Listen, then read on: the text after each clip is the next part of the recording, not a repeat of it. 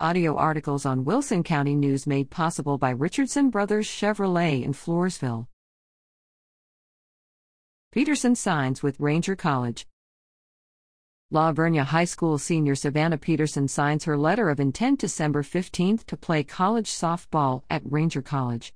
Peterson plays first base and pitcher for La Vernia.